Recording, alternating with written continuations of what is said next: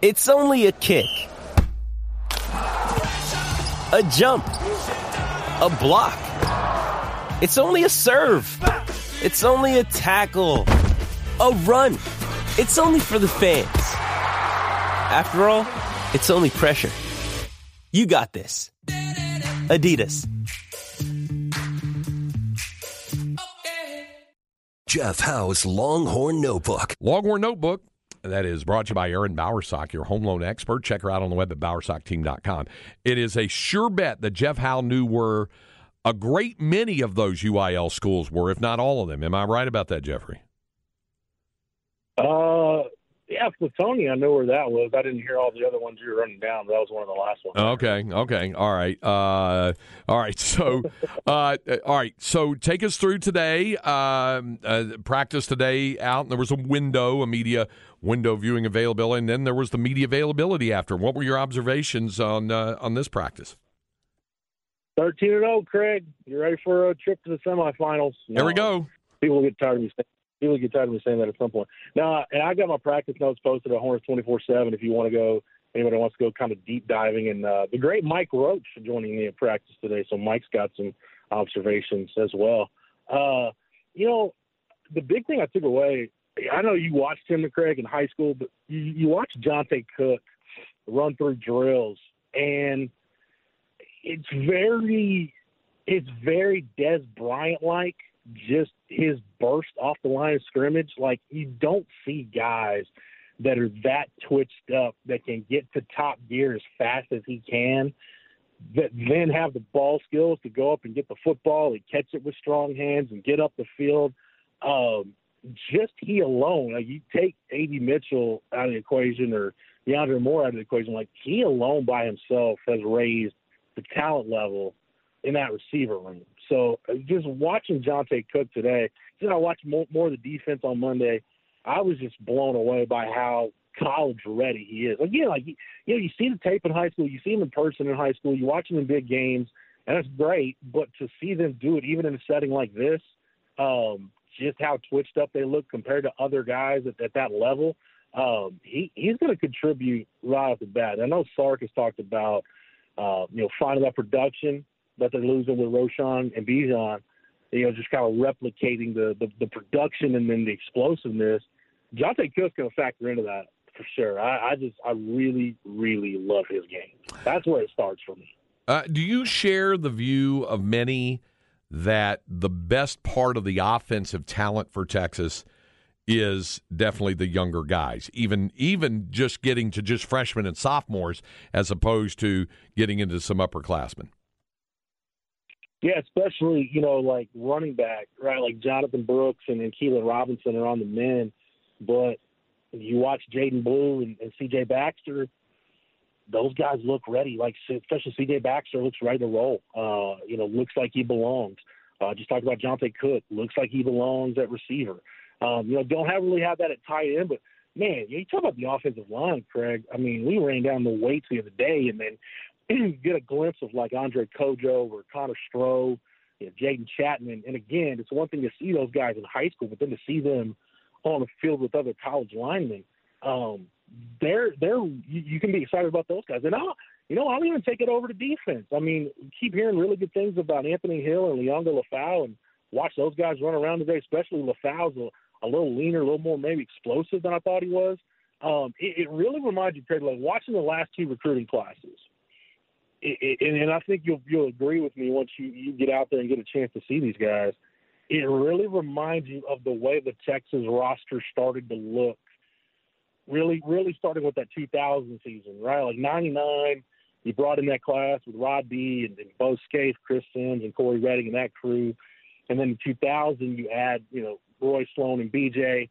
Uh, and you could tell really quick, like early in that 2000 season, even though they lost that game to Stanford, you're like, man, compare this to a couple of years ago, the talent level on that program just shot up, uh, you know, exponentially. I, I think that's what you're looking at with this group. So, I mean, I, I don't know that they'll be ready to go to Tuscaloosa and win a football game, but I think this is a team that, if you look at the kind of the brand of football they'll play in, in September compared to where they'll be in, you know, mid to late November, uh, this is a team that I think file it away because I think you'll be really excited. Again, if the player development piece is there, uh, and if the staff has it together from an X's and O standpoint, you can see this team in November, and then we're talking about a team. Then we're talking about a team going into 2024. It's like, all right, now you can talk about winning the conference, getting into the playoff, you know, doing all that kind of stuff that, that you're talking about. And I, and I think that's the case regardless of what conference Texas will be in in 2024,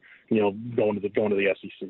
Jeff Howe on the line here with the notebook for this hour. Okay, uh, you said when you went to the first practice you wanted to watch defense because you said you had more questions really about the defense and the offense. Did you look again more at defense and offense today, or did you shuttle back over and watch offense today?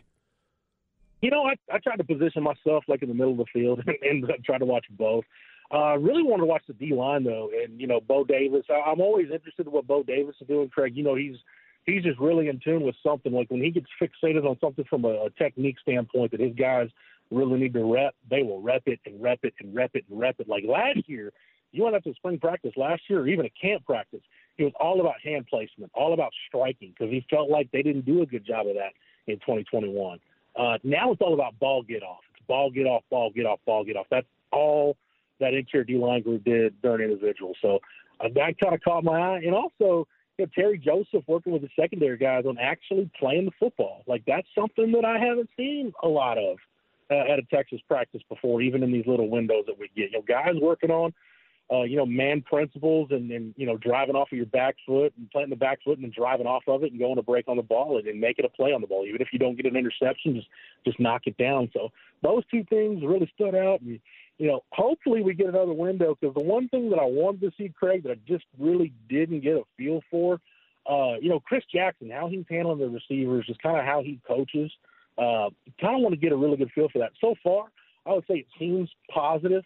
Uh, he's really encouraging of his guys. He's not a, at least from what we see and what we've heard, doesn't strike me as a, you know, a cusser or a screamer, just just real intent on what he's doing and, and real encouraging of his guys. But now I, I want to get a little bit of a better look at just how, how Chris Jackson runs that group. Interesting. Okay, uh, we're not a complete program. You know that, unless we're talking about the quarterbacks at some point in the program. So I feel compelled to ask you your observations of the quarterbacking position this morning.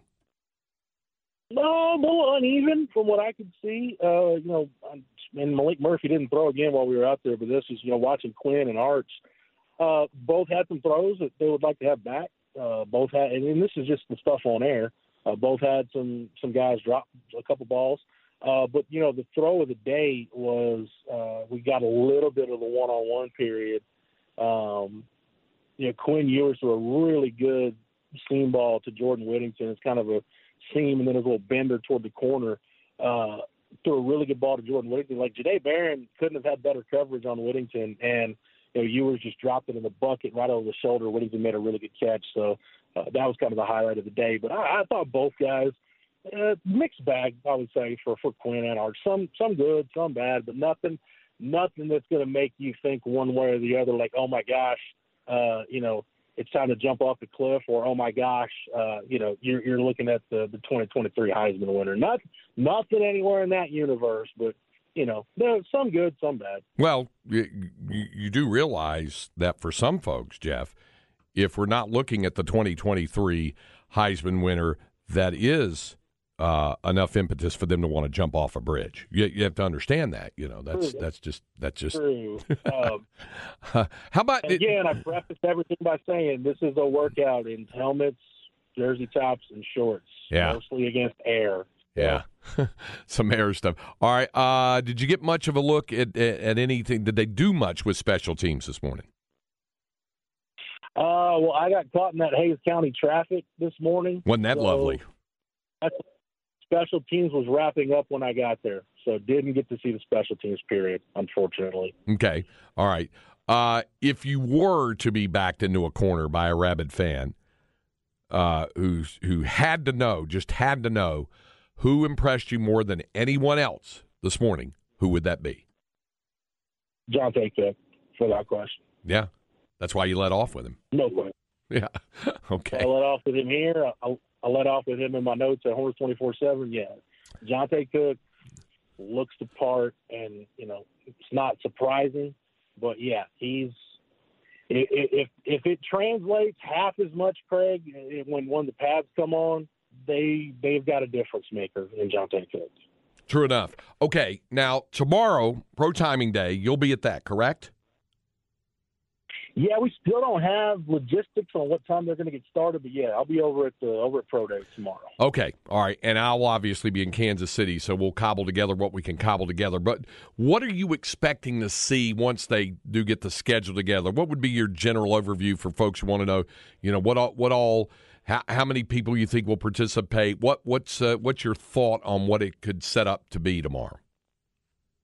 If Bijan's the only one that's come out and said he's not going to work out, at least that's what he told the NFL Network, that could change. So like I said, we haven't gotten the participation list yet. Um, that could change, but you know, if that doesn't include the testing, does he do the on-field drills anyway? I mean, he'll be there to, you know, do the interviews and things like that. Um, you know, how many of the guys that were at the combine choose to retest? Uh, and then I think with you know with Bijan and Roschon and DeMarvion Overshown bringing a crowd there, it's a really big day for you know Anthony Cook and, and D'Shawn Jamison, two guys that didn't go to the combine, but uh, tomorrow is really it's their combine, it's their audition. Uh, and Craig, every year, every year, whether it's Marcus Johnson or Malcolm Roach or Brenden Schooler or you know Donald Hawkins, like whoever it is, somebody, Adrian Phillips, somebody ends up coming out of Texas Pro Day that signs as an undrafted free agent and ends up making a roster. Is that a guy like Cook or Jamison that might not get drafted that they end up making a roster? I don't know, but that that's that's always something to be mindful of.